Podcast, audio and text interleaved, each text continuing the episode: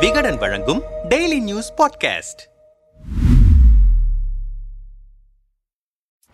Ukraine NATO நாடுகளின் கூட்டமைப்பில் சேர துடிக்கிறது. இது எங்கள் நாட்டின் பாதுகாப்புக்கு அச்சுறுத்தல் என்று கூறி பிப்ரவரி இருபத்தி நான்கு இரண்டாயிரத்தி இருபத்தி இரண்டு அன்று உக்ரைன் மீது போர் தொடுத்தது ரஷ்யா. ஓராண்டை நெருங்கிக் கொண்டிருக்கும் இந்த போர் சுமார் பதினெட்டாயிரம் பேரை பலி கொண்டிருப்பதாக தெரிவித்திருக்கிறது ஐநா. ரஷ்யா உக்ரைன் மோதலின் தற்போது நடப்பது என்ன? பிப்ரவரி இருபது அன்று ஐரோப்பிய ஒன்றியத்திற்கு சுற்றுப்பயணம் மேற்கொள்ளவிருந்த அமெரிக்க அதிபர் ஜோ பைடன் திடீரென உக்ரைனுக்கு நேரடியாக சென்று அதிபர் ஜலன்ஸ்கியை சந்தித்து பரபரப்பை கிளப்பினார். இது குறித்து வெள்ளை மாளிகை வெளியிட்டிருக்கும் அறிக்கையில் போலாந்து நாட்டுக்கு செல்லவிருந்த அதிபர் பைடன் திடீரென திட்டத்தை மாற்றிக்கொண்டு உக்ரைனுக்கு சென்றிருக்கிறார் என சொல்லப்பட்டிருக்கிறது. உண்மையில் ரஷ்யாவின் கவனத்தை திசை திருப்பவே லெப்ட் இண்டிகேட்டர் போட்டு ரைட்டில் திரும்பியிருக்கிறார் பைடன் என்கின்றன அந்த நாட்டு ஊடகங்கள். உக்ரைன் பலவீனமாக இருக்கிறது மேற்குலக நாடுகள் பிரிந்து கிடக்கின்றன என்று முதலில் புதின் நினைத்தார். ஆனால் அவர் நினைத்தது பொய்த்துவிட்டது என்று அங்கு கூறியிருக்கிறார் பைடன். அமெரிக்காவின் வெளியுறவுத்துறை அமைச்சர் ஆண்டனி பில்லிங்கன் உக்ரைன் போரில் ரஷ்யாவுக்கு ஆயுதங்கள் உட்பட பல்வேறு உதவிகளை சீனா வழங்க திட்டமிட்டிருப்பதாக தெரிகிறது. அப்படி சீனா உதவினால் அது மோசமான விளைவுகளை உருவாக்கும் என எச்சரித்திருக்கிறார். இதற்கிடையில் தங்களது நாட்டின் ஒரு பகுதியில் தாங்களே அணு ஆயுத தாக்குதல் ஒன்றை நடத்திவிட்டு எங்கள் நாட்டின் மீது பழிப்போட திட்டமிட்டிருக்கிறது உக்ரைன் என்று ரஷ்ய பாதுகாப்புத்துறை தெரிவித்திருக்கிறது. இதை திட்டவட்டமாக மறுக்கும் உக்ரைன் எங்கள் நாட்டின் மீது அவர்கள் தாக்குதல் நடத்தப் போகிறார்கள். அந்த பழி அவர்கள் மீது விழுந்து விடாமல் இருக்கவே இந்த நாடகம் என்கிறது. உக்ரைன் அதிபர் ஜலன்ஸ்கியோ உக்ரைன் மீது தாக்குதல் நடத்துவதோடு புதின் நிறுத்தப் போவதில்லை சோவியத் ஒன்றியத்தில் இருக்கும் அனைத்து நாடுகள் மீதும் அவர் போர் தொடுப்பார் என தெரிவித்திருக்கிறார். கடந்த மூன்று மாத காலத்திற்குள் ரஷ்யாவை சேர்ந்த சுமார் ஐயாயிரம் பெண்கள் தங்கள் நாட்டுக்குள் நுழைந்து விட்டதாக கூறியிருக்கிறது அர்ஜென்டினா நாட்டின் தேசிய குடிபெயர்வு முகமை. இங்கு வந்த பெண்கள் அனைவரும் தங்கள் கர்ப்பகாலத்தின் கடைசி மாதங்களில் இருப்பவர்கள். இந்த ஐயாயிரம் பேரில் முப்பத்தி மூன்று பேர் ஒரே விமானத்தில் அர்ஜென்டினாவுக்குள் வந்திருக்கின்றனர் என்றும் அந்த நாட்டு அதிகாரிகள் தெரிவித்திருக்கின்றனர். முதலில் அர்ஜென்டினாவுக்குள் நுழைந்த பெண்கள் தங்களை சுற்றுலா பயணிகள் என்று தெரிவித்திருக்கின்றனர். தொடர்ந்து ரஷ்யாவிலிருந்து கர்ப்பிணி பெண்கள் வந்ததை அடுத்து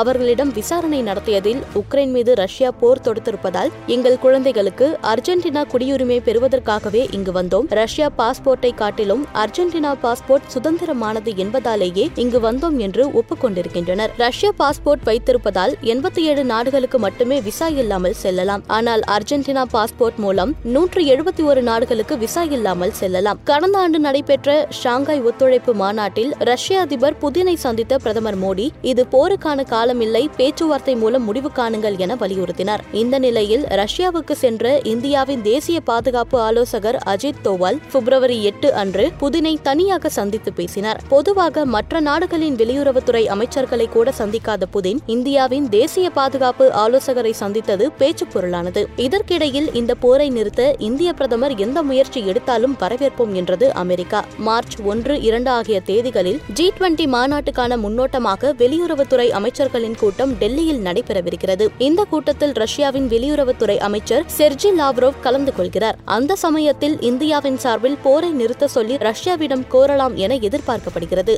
அதே நேரம் இதற்கு முன்பாக இரு நாடுகளுக்கிடையே சமாதான பேச்சுவார்த்தை நடத்த துருக்கி இத்தாலி போலாந்து நாடுகள் மேற்கொண்ட முயற்சிகள் தோல்வியில் முடிந்ததும் குறிப்பிடத்தக்கது. இந்த போரில் எந்த நாட்டின் கையும் ஓங்கவில்லை என்பதால் இப்போதைக்கு போர் முடிவடைவதற்கான வாய்ப்புகள் இல்லை என்கிறார்கள் சர்வதேச அரசியல் பார்வையாளர்கள். உக்ரைனை கைப்பற்ற முடியாமல் திணறுகிறது ரஷ்யா. ரஷ்யாவிடம் இழந்த பகுதிகளை மீட்பதில் கவனம் செலுத்துகிறது உக்ரைன். எனவே இரு நாடுகளுமே பேச்சுவார்த்தைகளுக்கு தயாராக இல்லை என்பது தெளிவாகிறது. ரஷ்ய அதிபர் புதின் தான் பேச்சுவார்த்தைக்கு ஒப்புக்கொண்டால் அது தோல்விக்கு சமம் என கருதுகிறார். உக்ரைன் அதிபர் ஜெலன்ஸ்கியோ பேச்சுவார்த்தைக்கு ஒப்புதல் தெரிவித்தால் மேற்குலக நாடுகளின் ஆதரவை இழக்க நேரிடும் என அஞ்சுகிறார். இருவரும் இப்படியே நினைத்துக் கொண்டிருந்தால் இரண்டாயிரத்தி இருபத்தி மூன்று முழுவதும் இந்த போர் தொடரலாம். இந்த போர் காரணமாக மற்ற நாடுகளும் தங்களிடம் ஆயுதங்கள் வாங்க தொடங்கியிருப்பதால் அமெரிக்காவும் போர் நிறுத்தத்தை விரும்புவதாக தெரியவில்லை. ரஷ்யா உக்ரைன் போர் எவ்வளவு சீக்கிரம் முடிவுக்கு வருகிறதோ அது உலக நாடுகளுக்கு அவ்வளவு நல்லது என்கிறார்கள். சீக்கிரம் முடியட்டும்.